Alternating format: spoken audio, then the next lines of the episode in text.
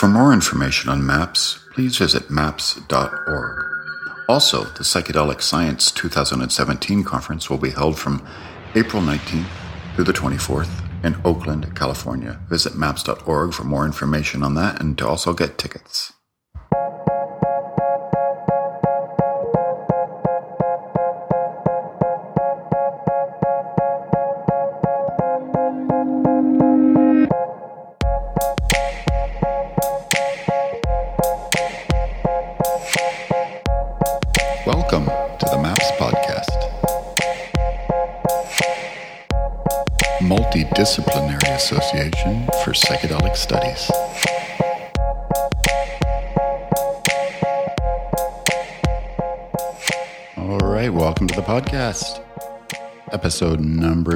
The MAPS podcast. This is Zach Leary, your host. I'm so happy you're here. Awesome. Thank you for being here. And I'm even happier that you've come back for episode two. That's so cool. Uh, so, as mentioned in the in the bumper of this, the Psychedelic Science Conference is coming up April 19th through the 24th in Oakland. And if you go to psychedelicscience.org, you can find out all the information that you need to know there and how to get tickets and all that good stuff. And also, uh, I wanted to, for starters, I wanted to mention something that I was uh, remiss in doing in episode one, and that is I did not give a big shout out to David Block, aka the Human Experience, for creating our theme song for his time and generosity in that. David is an amazing artist and musician and creator and manifester, and it was so cool of him to donate his time and energy to that. So thank you, David, for that. So, in this episode, episode two, we feature a talk by Stephen Ross on psilocybin and its effects on addiction and end of life anxiety.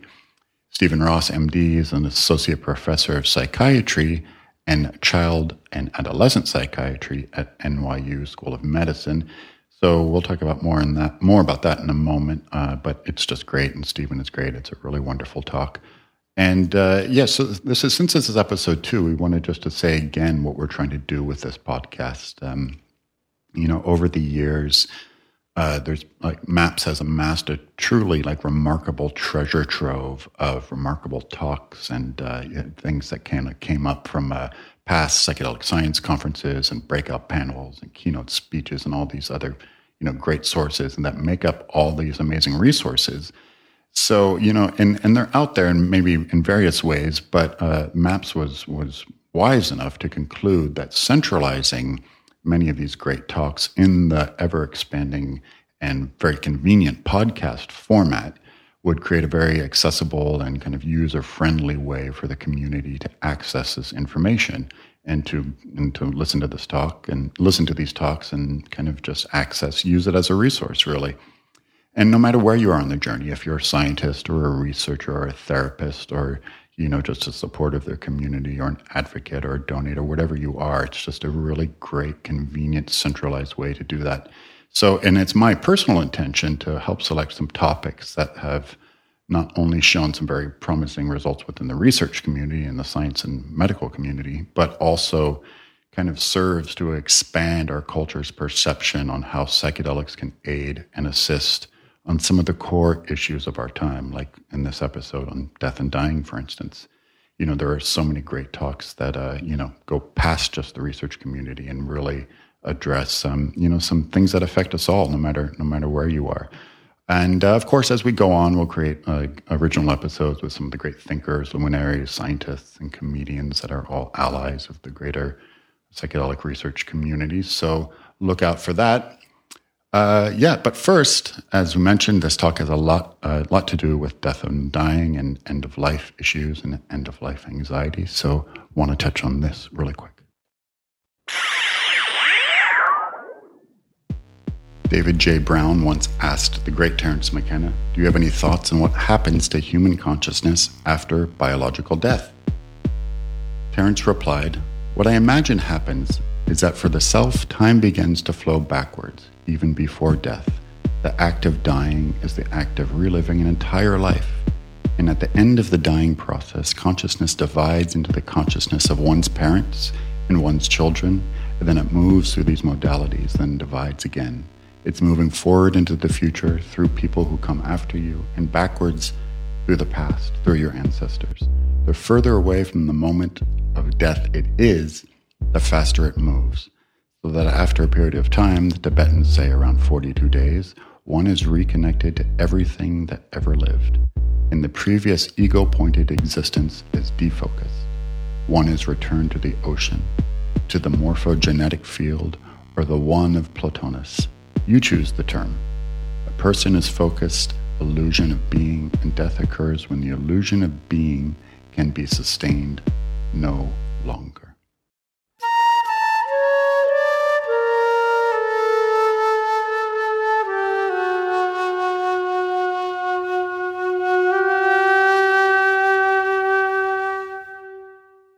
So, yes, here we go.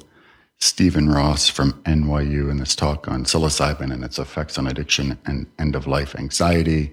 Uh, since 2008, NYU Psychedelic Research Group has established uh, and administered a moderate dose of psilocybin to many participants in a double blind, placebo controlled trial of the efficacy of psilocybin assisted psychotherapy in individuals with advanced cancer and psychosocial distress that comes from that, obviously.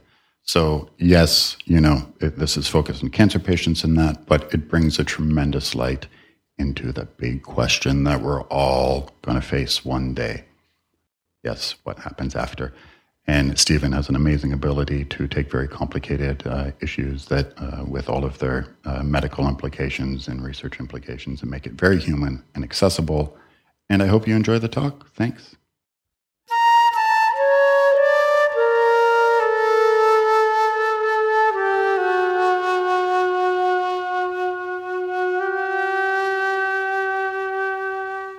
Well, it's a real pleasure to uh, to be here uh, today. Uh, today, I'm going to tell two narratives. One is I'm going to tell you about our research using psilocybin assisted psychotherapy with cancer patients and our preliminary results. Uh, and then I'm going to tell a story that's a little bit similar to Michael's. Uh, we have a planned study at NYU to use psilocybin assisted uh, psychotherapy for alcoholics. Um, so, disclosures I'm a member of the Heffter Research Institute, and I re- received my research funding from NIDA Heffter and the NYU Langone. Medical Center. So um, I have an 11 year old son, and uh, he's been doing montages uh, at school. So I think I borrowed from him because it's more uh, entertaining to tell a story in pictures. Um, and so, pop quiz. Um, now, when I did this, this is the story uh, of the use, the history of psychedelics to treat addiction. And I'm going to tell the story today by going through these rows. And some of you are sitting in the audience. So, uh, who's that right there? So that's William James. Dave Nichols, who's that? That's Arthur Heffter. Who's that? That's Carl Jung, Bill Wilson, Albert Hofmann. Right, so this is the, I'm going to tell a story here, but then the next story here, who's that? Humphrey Osmond, you know that guy? Sidney Cohen, that handsome man, Walter Pahnke, Stan Grof. And um, I won't go through the rest here, but um, I'm going to come back to this picture. Now, there's a, another picture here. This has to do with the use of psychedelics uh, in terminal cancer. Uh, and that's a young Irvin Yalom. Uh, and you can notice when I did all these pictures, I realized it's mostly men, all men, right? Uh, so what I did for the ladies is I went through the history of psychedelic women, right? So you got to do that, yeah. So who's that? Maria Sabina, who's that? Valentina Wasson, right? She's very important. Betty Eisner, UCLA, Lauretta Bender, who's the first psychedelic researcher at NYU. Uh, who's that? Laura Huxley, Helen Bonny, who's that? That's a young Anne Shulgin, yeah. And Mary Cosimano. I'll talk about Mary today because I had dinner with her and it was a lot about love. There's a, a lot of love going on. And, and, Annie Mithoefer. And all of these people here are part of our NYU team. They are um, therapists and uh, and then we have um, Alicia, and uh, we'll go through all these people here as well. Okay, uh, and some more pictures. Um, so I'm going to talk about the serotonergic hallucinogens today, and the indole alkylamines include the drugs like ayahuasca and psilocybin and LSD, and the phenylalkylamines, the prototype is, is mescaline. Um, and uh, you guys have heard a lot about a mystical experience. You know, when I was a psychiatric trainee, um, I didn't hear anything about psychosis that had a positive valence. If you talked about uh, having unitary experiences or being transcended to another place, a time in reality, we would call that psychosis. And in the Bellevue ER, we would admit you inpatient. Um, so mystical experiences provoke uh, a kind of crisis of nomenclature within psychiatry. How do you define these kinds of alterations of consciousness that have a positive uh, attribute to them. So I think we, uh, we need a better definition system. Um, and to think about psilocybin, psilocybin is very interesting because it's, uh, it's doable in the laboratory. It's, it's very hard to sit there from 8 in the morning to 5 at night to do a session. And I, I think if we did LSD, my wife would divorce me, you know, because I'd, I'd be home too late. So with psilocybin, it's doable uh, within the laboratory setting, uh, but still hard. Still hard to sit there. Now, we have two neuroimaging teams, one in Switzerland and, and one Great Britain that have come to two different conclusions in terms of what happens when you give psilocybin. Franz Vollenweider's team uh, gave oral psilocybin and found marked activation of prefrontal cortical regions and temporal media cortex. Um, and uh, that was interesting. This was PET. Um, because the group at Imperial College of London, and I feel like today's lecture I'm going to say a lot of like ditto or what he said because a lot of these uh, lectures have been given. So I think Robin is here in the audience, so he's going to talk all about this. But this was interesting. This was IV psilocybin, and what they found um, was deactivation of prefrontal cortical regions, not activation. And interestingly, they found deactivation of the default mode network. And when they did functional connectivity, there was increased connectivity between the default mode network and the task positive network, which is something that you see uh, in certain states of psychosis and meditation. And, and Robin's going to talk more about that. But these were divergent findings. And the more we learn about the neurobiology of psychedelics, it's really, really interesting. So these drugs um, are all Schedule 1. And by definition, that means there's no accepted medical use there's lack of safety um, for use under medical supervision, and they, these drugs are of the highest addictive liability. So we're going to go back in history to take a look at uh, this and to look specifically at the serotonergic hallucinogens to understand how addictive uh, they are or not. Uh, all right, so back to history here. So, back in the early days of psychopharmacology, what did the great psychopharmacologists did? Well, they all self-ingested, right? That's what you did. People got in, in trouble later for doing that, and we don't we don't do that anymore. But um, both Arthur Heffter and Louis Lewin got samples of mescaline and self-experimented. And Louis Lewin was so um, intrigued by it all, he wrote a book, Phantastica, which I think is probably the most apt term of all these uh, terms that come hard to truly describe these states. So this was the beginning of um, research in psychedelics from an academic perspective, and there was some interest in mescaline that endured, but um, but essentially things picked up again in Switzerland. Um, in 1943. So we had Albert Hofmann, who was a Swiss chemist at Sandoz, and you all know the story, but he accidentally, while trying to make these ergot derivatives to help women that had blood loss during pregnancy, happened upon these uh, lysergamides. He made them in 38, but in 43, he had some premonition to go back and accidentally dosed himself and discovered uh, LSD. Um, he went back to, um, to Sandoz and they started testing LSD among each other, among animals, and they found that it had no known toxic dose. And in 47, Sandoz makes LSD and makes it available to psychiatric researchers and psychiatrists throughout the country, which starts this interesting uh, experiment of um, psychedelics within academia. And people thought that these states are similar to psychotic states, so there was excitement about understanding the biological basis of psychosis. Uh, and in addition, the psychoanalysts, this was the heyday of psychoanalysis, and the analysts loved it because they were constantly looking for the you know, royal road to the unconscious, and dreams was the, the one mechanism to do that. But this was the real sort of royal road. Um, and had some favor among the analysts, especially in, in the European models. Um, so articles start to appear with LSD. LSD is brought the United States. Work begins, uh, begins in Boston and Los Angeles. And a very interesting time, um, psychiatrists start to self administer LSD. Um, psychiatry clerkship organi- organizers take LSD with their medical students. This happened at places like UCSF and, and NYU. So the medical student or the psychiatrist could have empathic resonance with the mind of the psychotic patient. So there's an interesting time to go to medical school. Um, and psychiatrists started using it clinically. I mean, it was not only um, available through research, you could get it. And I'll tell the tale of Oscar Janiger in Los Angeles. He gave it to thousands of people, including um, celebrities, etc. So it becomes available and is used clinically. And then, of course, you know, the CIA gets involved to try to weaponize hallucinogens. Um, and very interestingly, uh, Gordon Wasson is a banker in New York, but his wife Valentina is an amateur mycologist, um, and she is looking for this agent that's used by indigenous cultures in Mexico. And that's about all she knew. In fact, she thought that uh, it may be peyote. There's something about these agents historically where they create a lot of excitement and then something happens and they are repressed. And it's happened throughout time. It's happened within academia, and we now are sort of need to learn from the past to, to not repeat it. But they went to, to Mexico and they found um, Maria Sabina And um, Gordon Wasson and Valentina become the first Westerners to undergo a psilocybin experience. And um, uh, Gordon Wasson was friends with Albert Hofmann. He sends the, the mushrooms to Albert Hofmann. He isolates the psychoactive alkaloid, psilocybin. Uh, and then Life magazine in like 1957 does an article uh, about all this, and um, Timothy Leary reads that and takes um, psilocybin in Cuernavaca, and in 1960 starts the Harvard psilocybin project. Um, and we'll talk about the Spring Grove group as well. But um, and I'll get to Humphrey Osmond a little bit later, but he does a lot of work with alcoholics in Canada. Um, and this was part of mainstream academic psychiatry. You know, most psychiatrists, when they ask them about LSD, they say, oh, you know, seven hits makes you insane. It's a very dangerous drug. None of them have any clue that this was part of American psychiatry for a considerable period of time with a considerable number of research participants. Uh, that were treated, and they ended up being hundreds of patients and, and tens of thousands of participants. Um, and there's two models that emerged uh, and, and that's been discussed. This really was the psychedelic dream team, and Bill Richards is here in the audience.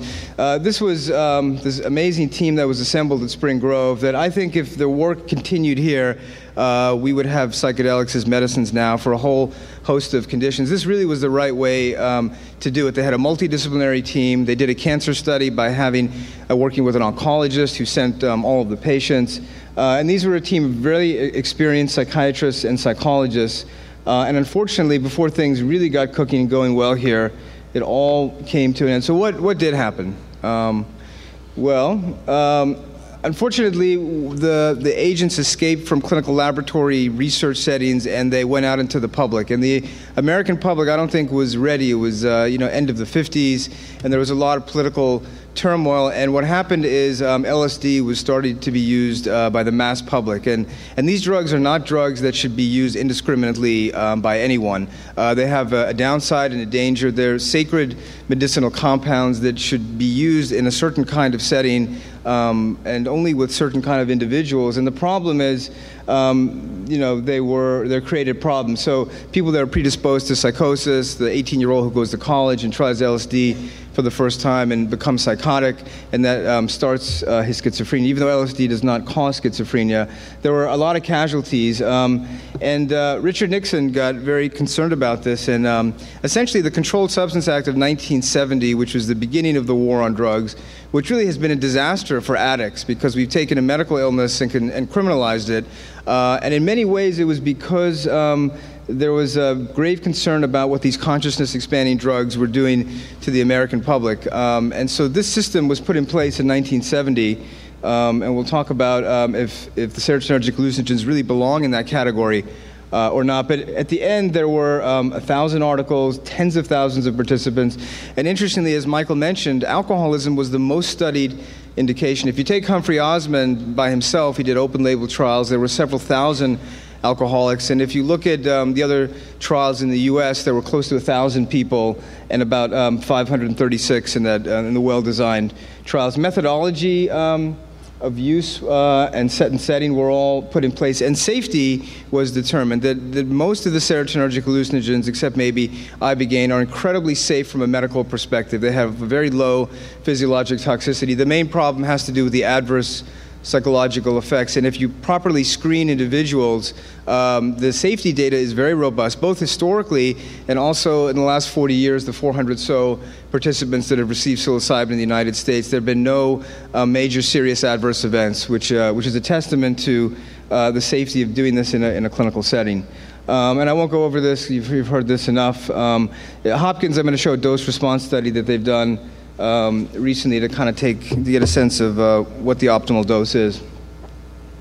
Um, and interestingly, a new therapy model. When I was training as a psychiatrist, you know, there was uh, you as the psychiatrist, and there's the patient. One doctor, one patient. But interestingly, they developed a model of two therapists um, and a dyad team, usually male, female. Um, and uh, there was therapy training that went on. In fact, Jeff Guss is going to talk about our psychedelic psychotherapy training program at NYU. But it's an interesting model of training two therapists. And this is how Jeff does it. We go to Hawaii, and this is the, the final ceremony.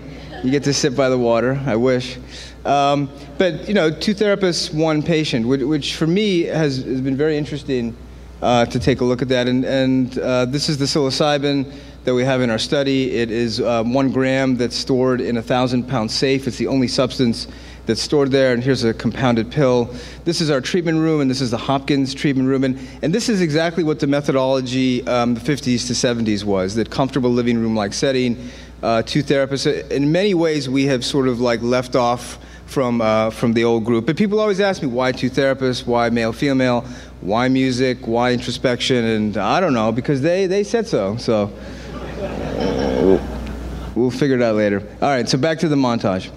Um, so this is the montage that has to do with um, cancer and anxiety. And, and you guys who went to Dr. Bossis lecture have seen this slide. But who wants to die in an ICU setting in the hospital? Raise your hand. Yes, there's always uh, there's always the near-death experience people that, uh, that like that like that one. Uh, who'd like to die in a nursing home? Uh, how about in a hospice? Who'd like to die good death at home with your family all around you? And yeah, with hospice, yeah. You know, unfortunately, the, the human encounter with death in the United States has been farmed out to academic medicine or medicine in general, and medicine is just not trained how to deal with patients. Uh, and we don't. I was never trained how to administer a good death. Uh, that really that construct uh, was never taught to me, and so as physicians, we're trained to save and extend life. And but I think in many ways we're um, we're failing our patients because they're really dying in places they don't want to die. Most um, individuals are dying within hospital settings, and they're not dying where they want to die, and it's, it's a real problem. Uh, Dr. Bossis mentioned this yesterday, but um, palliative care, um, the domain of spirituality comes up again and again, and it's a vital domain uh, to understand the needs of patients that have existential distress associated with having a terminal illness. And, and terminal illness, like addiction, are type of spiritual disorders. Um, and if you define a, a spiritual distress, as unable to find sources of hope, love, meaning, value, comfort, strength, connection. Um, you really see this with cancer patients. You know, we all are going to die, but we all have, um, you know, cognitive illusions that allow the distance to death to be somewhere off in the future. But then when you go see your oncologist and your oncologist says, well, actually, it's much closer. Um, you have terminal cancer and you'll be dead in you know nine to 12 months. It, it really is awful for patients. And, um, and we've had young patients now in the study. We've treated a 26 year old and um, he developed illness when he was 19 and it really provoked a kind of crisis of meaning uh, for him, uh, which was interesting because his session um, sort of like restored that faith uh, in God as part of it. But um, uh, cancer is, is a disaster, and, and, there's a kind of differential uh, responsivity to having cancer. You have some people that sort of cope through denial. They say, Yeah, I have this cancer, but it's okay, I'm going to be fine. It's not a big deal, it's not impacting my life that much. Um, and then you have the kind of meaning makers that take cancer, and for them, um, they're able to say, oh, you know, cancer is like this amazing gift. You know, it helped me realize that I was wasting my time doing X, Y, and Z. And what's really important, what's really fundamental is being home with my family or whatever the case may be. I'm glad and grateful that I got cancer. Um, and then uh, there's a group of people that we deal with in the study that have existential distress. And for them, they fall apart psychologically. Uh, and it's a, a, real nightmare for them. They have remorse, powerlessness, futility, meaningless of life. They're unable to connect to their loved ones. They're unable to connect to sources of transcendence. Um, and they're depressed, hopeless, and suicidal, and they have a hastened desire to want to die. And so, this, as from a psychiatric perspective, this is a group of people that we really have to uh, pay a lot of attention to uh, to prevent really bad outcomes. Um, and if you look at the prevalence of psychiatric illness in people that have advanced illness with cancer, it's, it's very high. If you look at um, anxiety uh, disorders, um, you know, you have as, as much as uh, two out of three people are 50%. Um, and same thing with depression. It's really interesting that you have also high rates of distress amongst family members. That cancer uh, is more than an illness of the patient, it's an illness of the family system. And the family members are very distressed. In fact, several people have mentioned, why don't we do a study you know, that includes family members? And um, I think that's a great idea because they really are going through their own uh, turmoil. And uh, it's important to, to think of them and to think of uh, the person getting better within a family system. So there's been a lot of work, a lot of it at um, Sloan Kettering, looking at the correlation between um, uh, people that, ha- that are terminally ill, that have a hastened desire to die, and it's correlated with being having major depression, hopelessness, pain, and um, diminution of spiritual states. And another way of looking at it in these studies is um, increased spiritual states are correlated with a decrease in desire for hastened death hopelessness, depression, and suicidal ideation. So it, it, sort of makes one think, well, how can we improve uh, spiritual states and end of life? How can we do it psychopharmacologically? And are there any psychosocial treatments, psychotherapies that are specifically designed to enhance meaning, to make meaning in people that have uh, terminal illness. And, I, will talk about um, several that exist. And Dr. Bossis mentioned this, but you know, a good death really, um, you need to be able to control pain, prepare for death. People still want to be able to contribute to others. Um, and spirituality and meaning keep coming up again and again, people that are, have terminal illness. Um, and so, how can we uh, figure out a construct, both um, pharmacologically and a psychosocial platform, to treat these kinds of patients? Um, so, uh, Kierkegaard, Jean Paul Sartre, um, were existential philosophers, and it was actually Jean Paul Sartre who also became a, a psychologist, and um, the, uh, there was the application of existential philosophy within uh, psychiatry and mental health as a, as a treatment.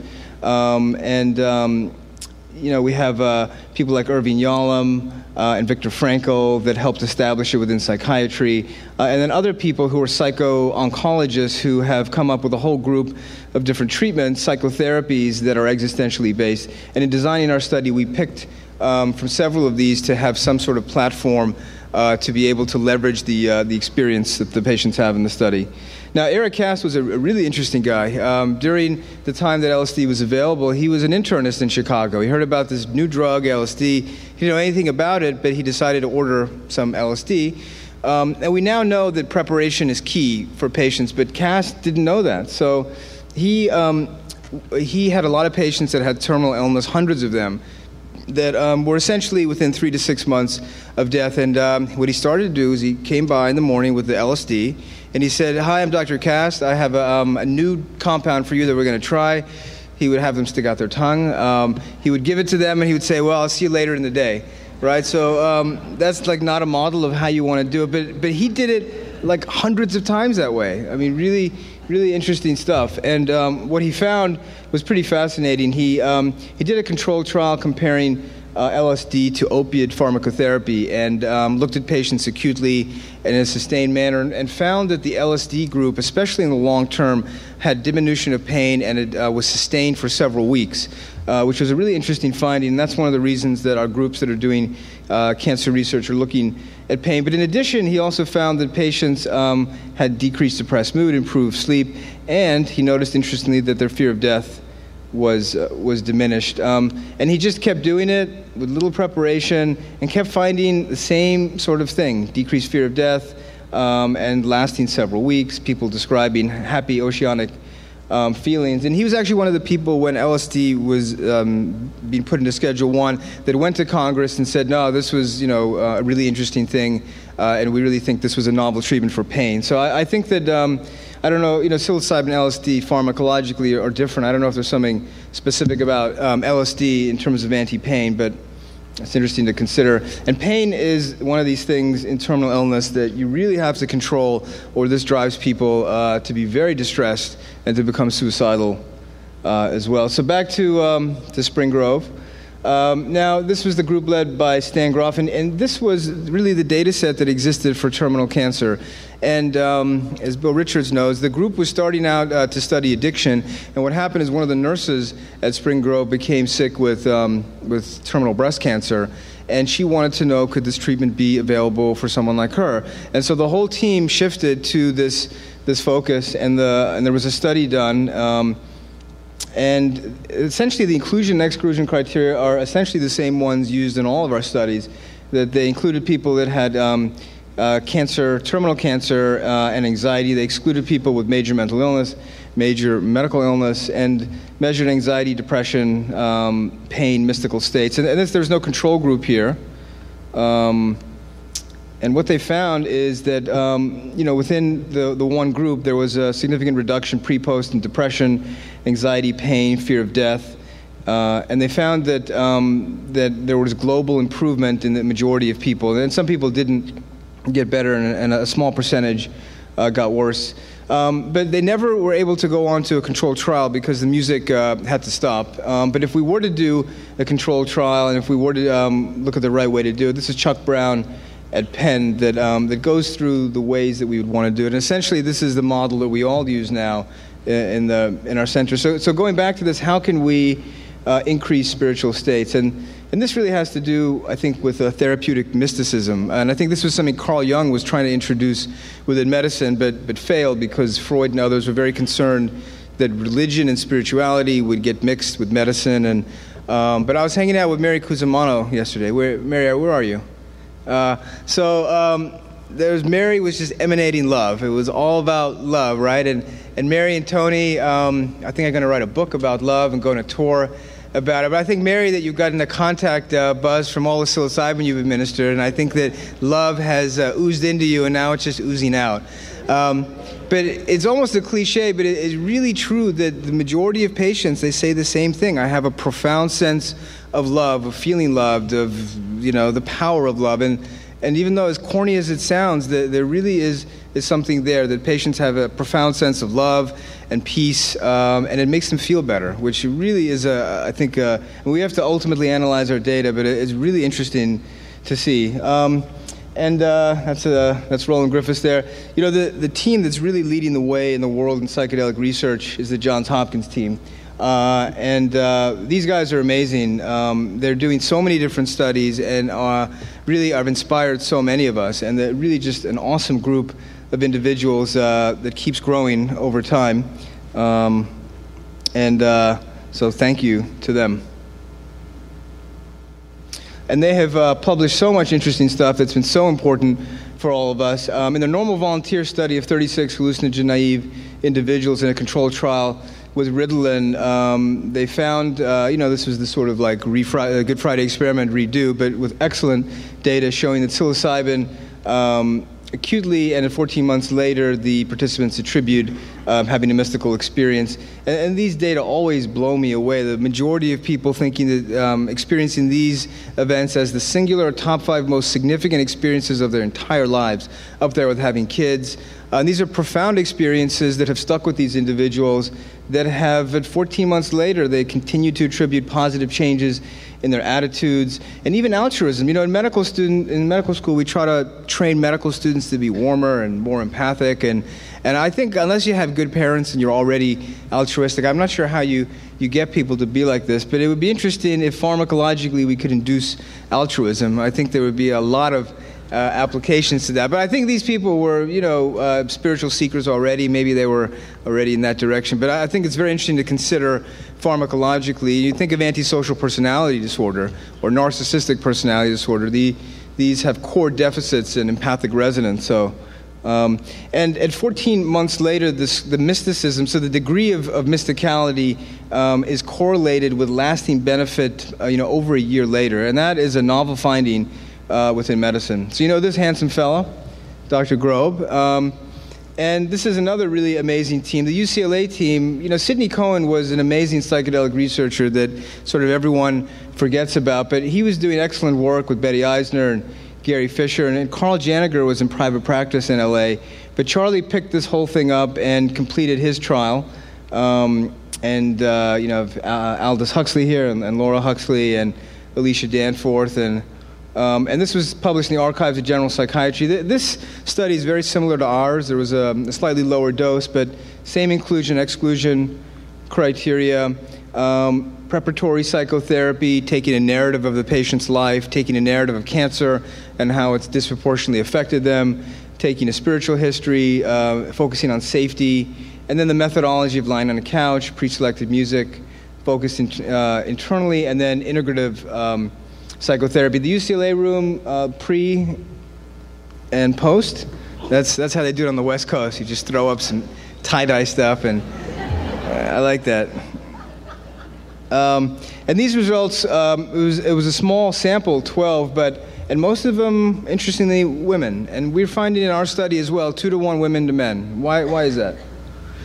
Because women are just better, right? They're, braver, or I, I don't know. But, um, but there were no, no major adverse medical events or psychiatric events.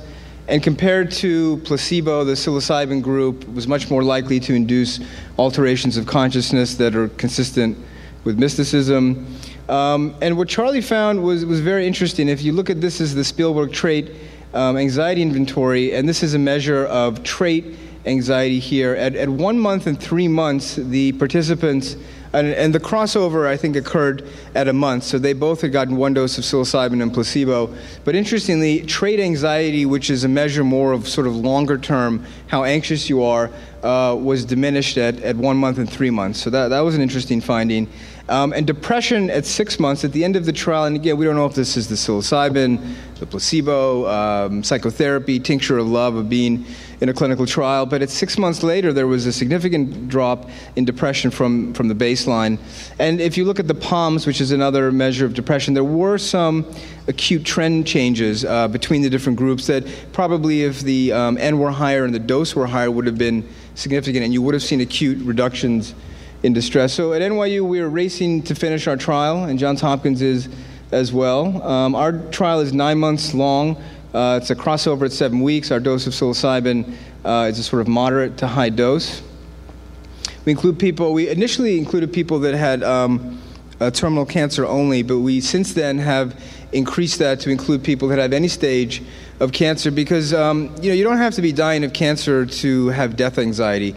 Uh, we realized we were meeting people that um, had cancer and they could even be in remission, but they still were traumatized by the cancer and had enormous distress, couldn't get beyond it, and they kept asking us, you know, couldn't we benefit from, from this as well? So we have changed our protocol, um, and we now include any stage of cancer as long as you have distress associated with the cancer. It's interesting to treat people who are dying and then those that are not, and, and the differences uh, that come up. Now, we rule out major medical illness.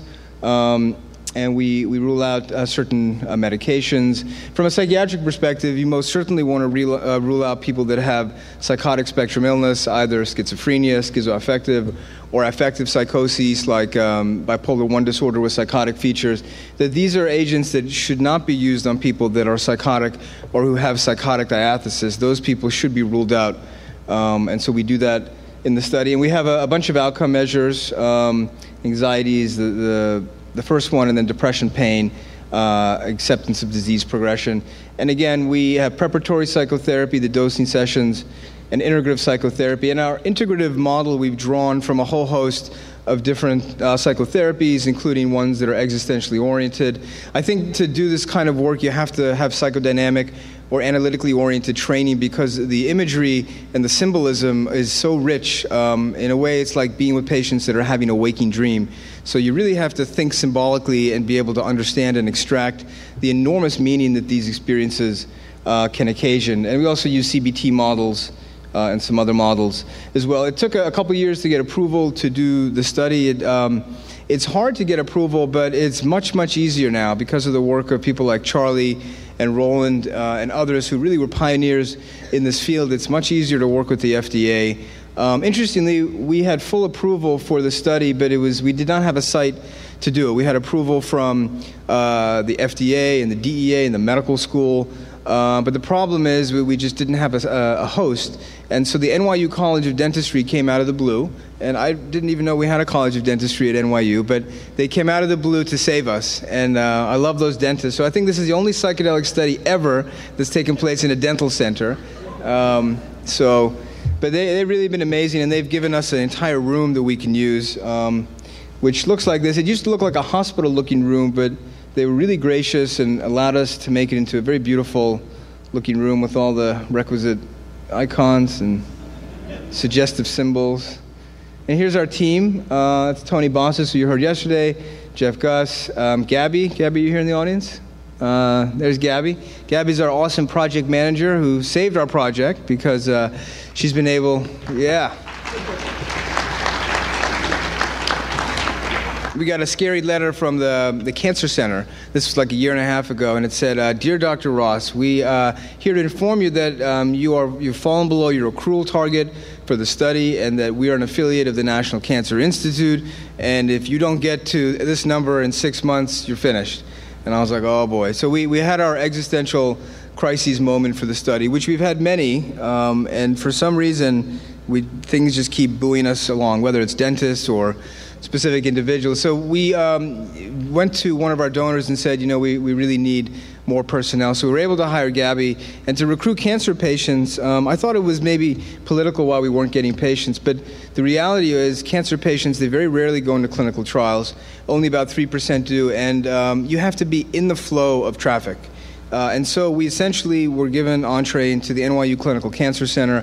We've parked ourselves there, and we are now in the direct flow of patients. And now we have more patients uh, that we can treat, and we have a very uh, steady flow. And I think we're, we're poised well to move on to a phase three uh, trial. And this is the rest of our team. So, so far we have dosed 21 individuals, uh, two to one women to men. Um, and this is the age range and the average very interestingly, the majority of people have been hallucinogen naive. Now, I thought these would be biased people from the 60s that did psychedelics. They thought that they were really awesome and amazing, and they're coming back to do them again. But the reality is, these um, the typical patient is a woman in her 50s with terminal breast cancer who is scared and anxious and who's never done psychedelics. In fact, stayed away from them because was concerned in the 60s for what may happen in uncontrolled settings. So I think it's it's more powerful when you have people you know, you have less um, sort of expectancy bias.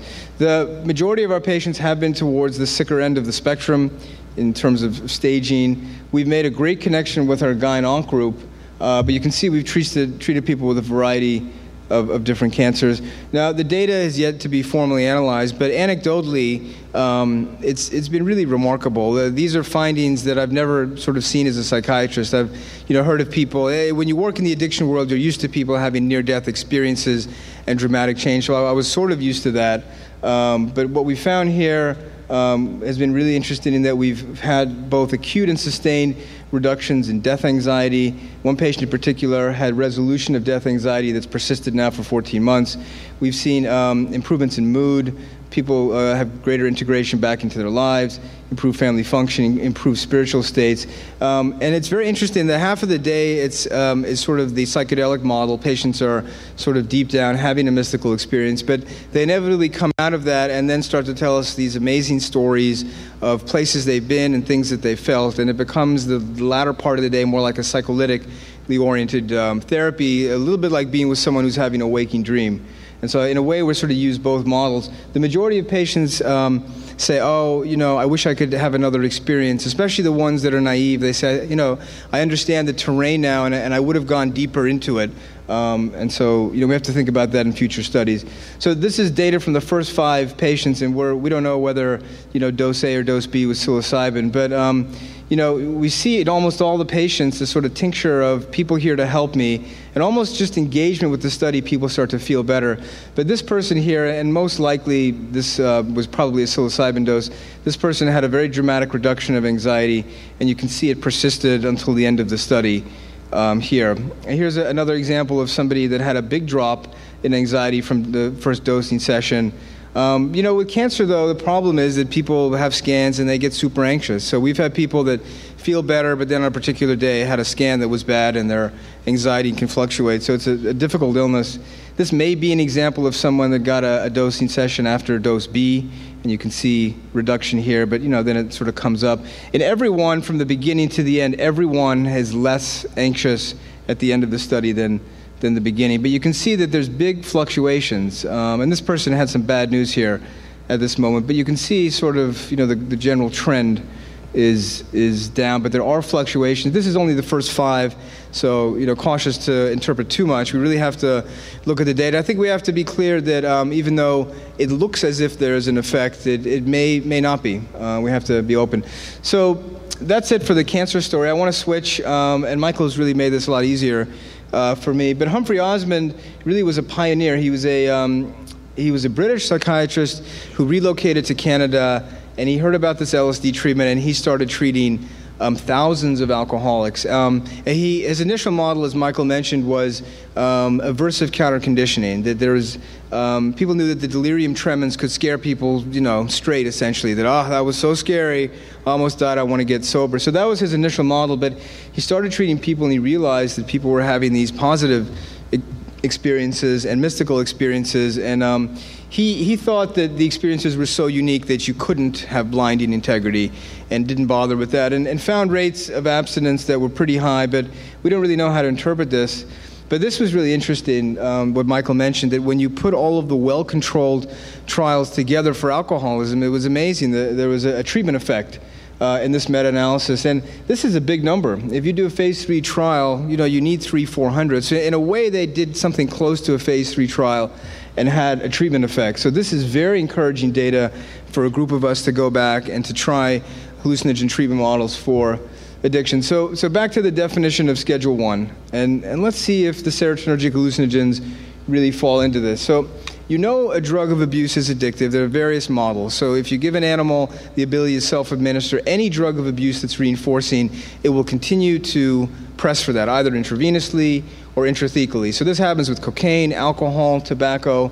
But if you give a lab animal LSD, it will not continue to self administer it, or psilocybin he, he might put on a tie-dye t-shirt and you know put on the grateful dead and, and dance around and get lost for several hours lose his sense of rat self and, and then it always comes back you gotta tell it it'll, it'll come back and the other model is condition place preference, right? That if you initially the animal forges back and forth, it gets a hit of something that's rewarding, goes back to this area, and this, um, you can get every drug of abuse to do this, except psilocybin and LSD do not do this.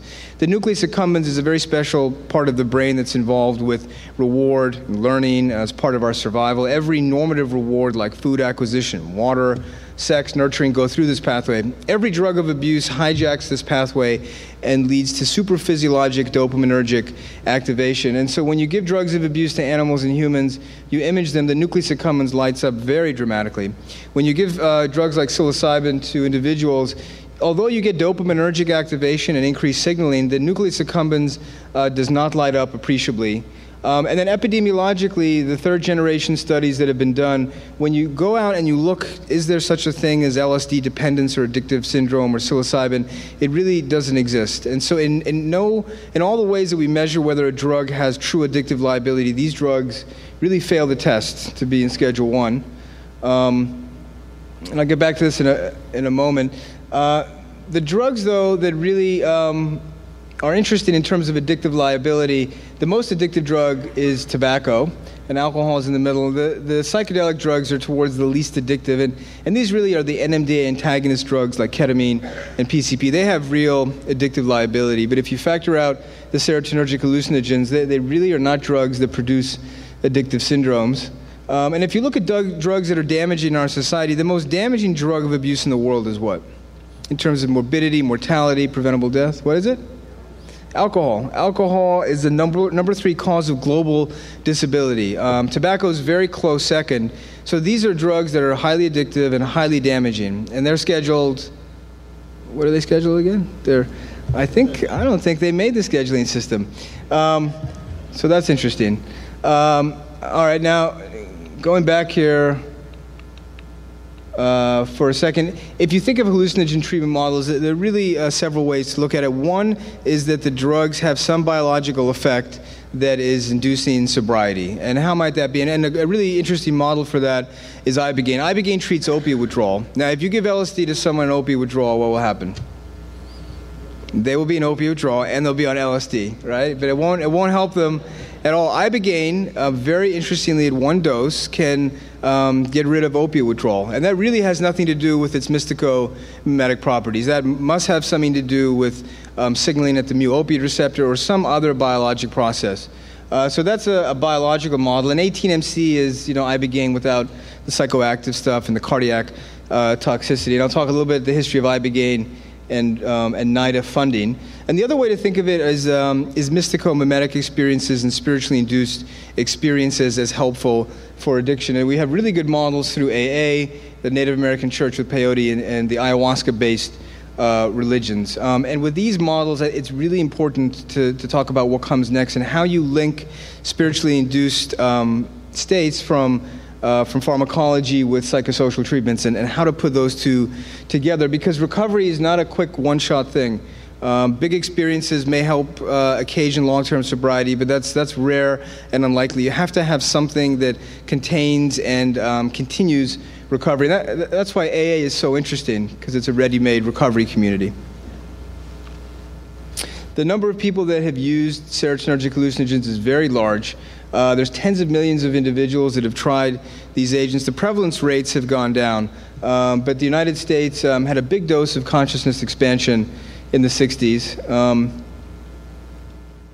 and the story of Ibogaine is interesting. Howard Lotsof um, was a heroin addict in Staten Island, and uh, he ended up in the 60s trying Ibogaine as a way to try another drug that he had not been high from.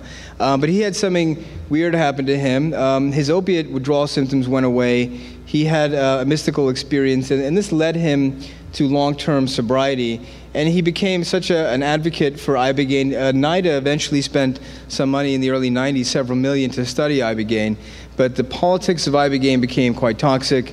And um, ibogaine has a dark side to it. It can cause bradyarrhythmias and QT prolongations, and there have been uh, you know at least 20 deaths associated with ibogaine. So ibogaine has sort of um, fallen off in terms of research. But 18MC, which is an iboga congener, uh, NIDA now has just committed about six and a half million dollars to Savant to study it. So uh, NIDA has recognized there's something unique about iboga congeners that, that could be leveraged to treat addiction. Um, now, again, addiction, as I mentioned, is a kind of spiritual disorder. Addicts lose um, sense of meaning and hope and connection. And, and anyone that treats uh, enough addicted individuals, you have the scenario where at some point the person picks the drug over their kids. And that really always amazes me that a drug can be so powerful and so compelling that you literally can go down the route of using the drugs um, over taking care of uh, your kids. And, that, and that's really how insidious and terrible addiction can be. And, and so part of the path to recovery is reconnecting within oneself and in the relational matrix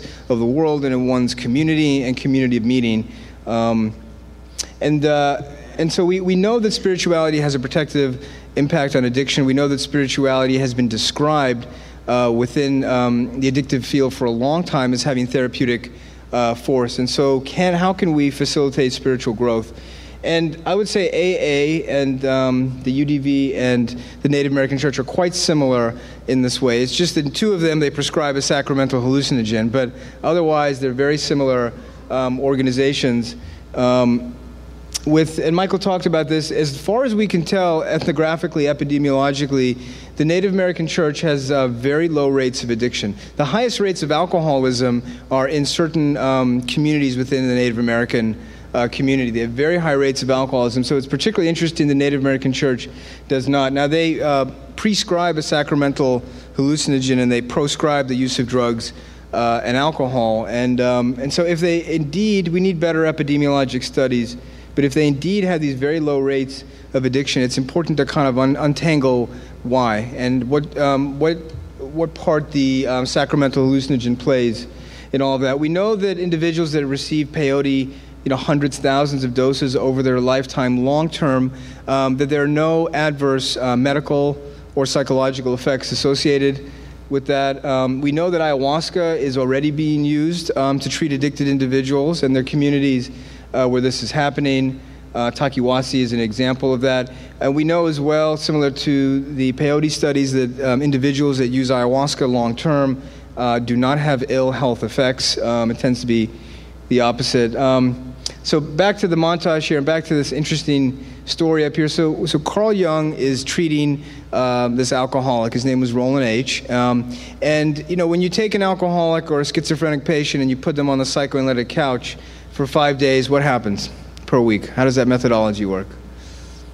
It doesn't work that well. So you remain psychotic, and it doesn't help your drinking. And we, we now know that psychoanalysis um, is not helpful for people who are actively using. So Carl Jung said to this alcoholic, Roland H., That's it, you're done, buddy. I did all I can, and I can't help you. Now, if Carl Jung can't help you and says it's over, you know, you know things are not looking so good. So actually, he told this guy, Roland H., go join this group, the Oxford Group. It's this amazing group where people have religious conversions and they get sober. So Roland H. goes and joins the Oxford Group, has a religious conversion, and uh, ends up coming to America to proselytize. And Bill Wilson is a stockbroker in New York. He's living in Westchester, and he's hopelessly alcoholic. He, he in a way, has end-stage alcoholism.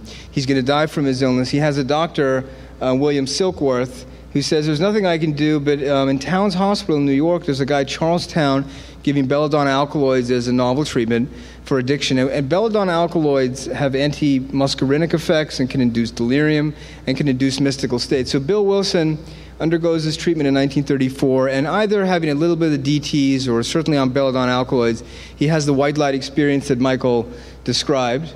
And he says, In utter despair, I cried out, If there be a God, will he show himself? There immediately came to me an illumination of enormous impact and dimension, something which I have tried to describe in the book Alcoholics Anonymous. My release from the alcohol session was immediate. I knew I was a free man. So, so far, so good. Bill W. has a, a mystical experience. He doesn't want to drink anymore. But what happened when he went to Ohio a couple weeks later? So he goes to Ohio, and there he is at a bar. He's like, oh my God, you know, it's all going to come undone. He freaks out. He goes to the phone booth. He calls the local Oxford group chapter, and they put him in touch with Dr. Bob.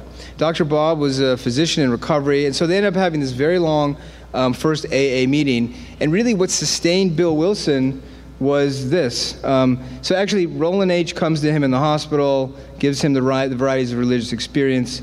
He said, This book gave me the realization that most conversion experiences, whatever the variety, do have a common denominator of ego collapse at depth. In the wake of my spiritual experience, there came a vision of a society of alcoholics, each identifying with and transmitting his experience to the next chain style. This concept proved to be the foundation of Alcoholics Anonymous. So it really is was the connectivity, and we've looked at studies now that look at the therapeutic ingredients of Alcoholics Anonymous. And, and although spirituality and enhanced spiritual states and even spiritual conversion are important, it's actually the size of your sober network being large and the size of your using network being small that is the greatest predictor of how well you do in this ready-made recovery community. And I think this is important because if we're going to design trials of, of addicts, I think we need a container, something like AA, which, uh, which is there and goes along um, you know, with this model. And uh, Bill Wilson and Carl Jung communicated.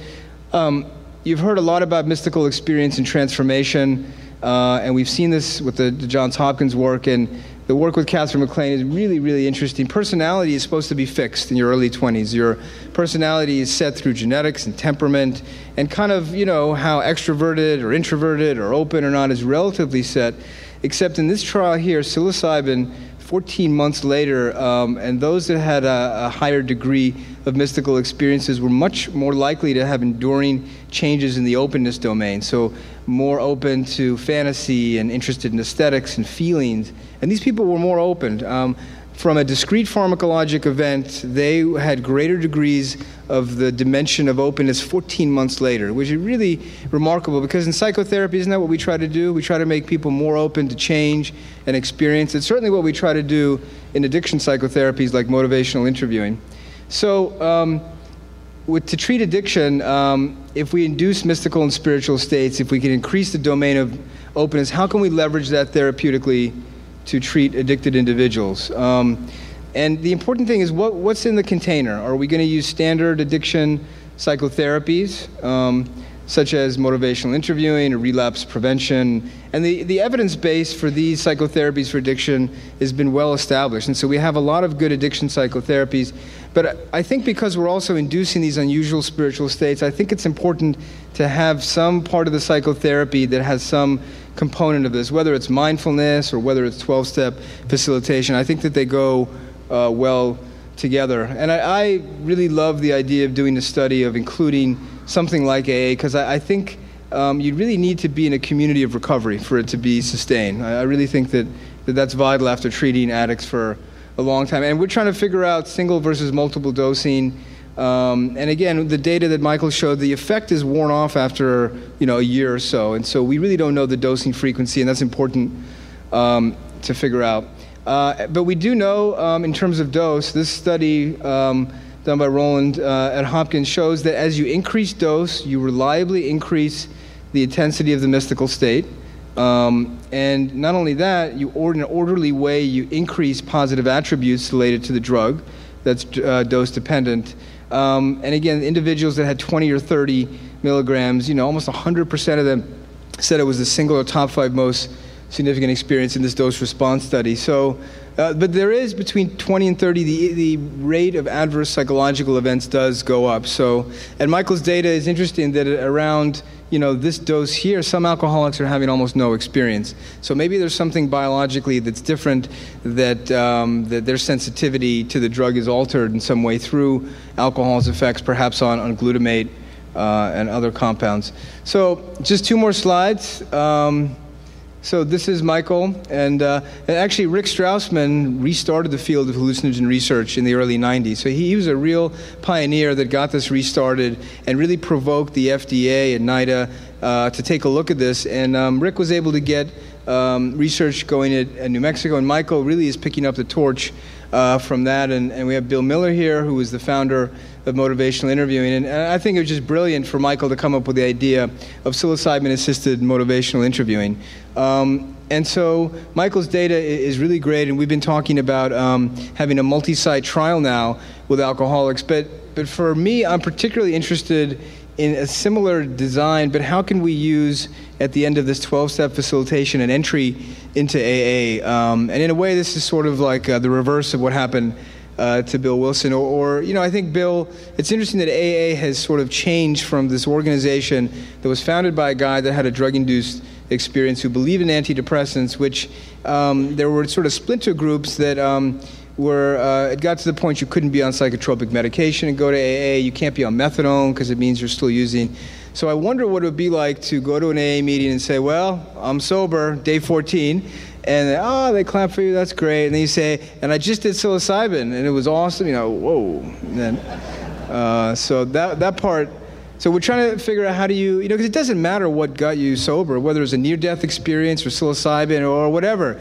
You're here sober now, and you don't want to use drugs. And um, and so I think that it would be important to think of this link and and optimizing that. Um, and again, to just think of what would be the mechanisms of action, and it could be more than one you know, is it the biology of the compound? And if that's the case, what sort of neuroplastic changes or long term uh, changes at the gene level or otherwise could account, or structural brain changes for effects, you know, one dose, one experience, positive effects months later? And, and what kind of learning mechanisms are involved, and psychological change mechanisms, and spiritual, religious. And again, I think it's important to look at the social domain. Um, we're social creatures, and social um, influences can really help us. Um, sustain positive changes. Um, so uh, I'm going to stop there and um, take questions. Thank you very much for your time. Thanks for your talk. Uh, you gave a really nice historical overview of the trajectory of psychedelics research um, in clinical use, and you talked in part about the cultural backlash coming from this idea that um, you know, a kid somewhere took a psychedelic and uh, uh, which coincided with a schizophrenic or psychotic break. And then he said something like, uh, psychedelics don't cause schizophrenia. I've encountered that sentiment a lot from skeptics of clinical research into psychedelics. And can you say just a little bit more about that? Well, if you if you give someone uh, LSD, someone takes LSD who does not have a family history of psychosis, who's not predisposed to psychosis, um, acutely within the order of um, hours or so, it can uh, create a state that within psychiatry we would call psychosis or psychotic like. If people retain the sense that they're on a drug and they have reality testing that they're altered, then they're not psychotic. If they lose track of time and who they are, they can become psychotic. But um, that does not endure. The psychosis from the serotonergic hallucinogens does not endure. Only drugs like crystal methamphetamine, PCP, and alcohol can occasion enduring psychosis in people that don't have an underlying diathesis. Um, but people that are prone to schizophrenia, these drugs, like other drugs like cannabis and amphetamines, can induce psychotic states, either first break or relapses. So they're, they're problematic in that population for sure. So I'm a private capitalist, and I'm most interested in the mechanism of private industry in making these types of interventions more widely available. Um, one of the one of perhaps the most significant criticisms um, that uh, in private industry we're likely to encounter is that um, even though we know these aren't necessarily novel treatments, um, these are novel treatments, and there um, is insufficient research to um, support uh, the uh, efficacy of, of uh, these interventions. And so um, I'm, I'm particularly interested, really, um, as, a, as a function of, of business practice, as a function um, of business model, uh, a tighter integration between uh, the research that's necessary to inform the very clinical practices that, that private industry uh, provide to patients. Um, Stephen, do you have any thoughts about, um, uh, about how best to do that, or, or um, yeah, that's my question. Yeah, it's it's very hard to do the research. Um, in part, among others, uh, the resource uh, issue. That um, the studies that that I run uh, at NYU Bellevue that are uh, funded by NIDA, you have a real research budget that you know you have a whole team. When we first started doing this research, because NIH will not yet fund it, we had a very tight budget that really was not powered enough from a resource perspective. And once we had enough resources, it changed everything. Once we had a project manager, we were able to pay our therapists. It powered the study. And the, the NIH and governmental agencies will not yet fund these studies. So we absolutely need um, private individuals and private venture philanthropy to get these studies going and to move forward. And we can move so much more quickly, but we, we're limited by resources. So there needs to be some help from you know these private entities to, to kind of power the research. Thank you. Yep. Hi, Dr. Ross. I'm a medical student at UCSF, but I guess I'm there for the wrong era of empathy research. Um, I was wondering a little bit about in your cancer study why you're allowing both psychedelic naive and psychedelic experienced patients, given that that could be a confounder, or you think there's not a substantive difference in potential outcome between those groups? Well, there there may be. Um, you know, we, we don't exclude people. I mean, there are some places where they'll exclude people if they've had more than a certain number of experiences. We we decided not to do that. We wanted to, to see. You know, I mean, in a way, this is a pilot study, and I think in future studies, uh, we would want to look at and correlate. Does it matter if someone's had an experience? Or not. Uh, but certainly, if somebody is hallucinogen naive, it, it decreases some of the expectancy effects. But it's it's really important. Not only is it important to know if they've had a prior experience, their religious or spiritual frame is vital, and that's why we do an extensive spiritual history. Someone who's an atheist is might have a much different experience than someone who's very religious. Although we we've had atheists in the trial that have had profound experience. We have um, one woman; she had a, an encounter with a transcendental force um, which was very important for her therapeutically. But she came back and said, Well, I still don't believe in God. I'm still an atheist, but wow, that was pretty powerful. And she developed a kind of um, spiritual practice based on that. So it will ultimately be interesting to understand one's frame of reference due to you know, pharmacologic agents they've taken or, or experiences.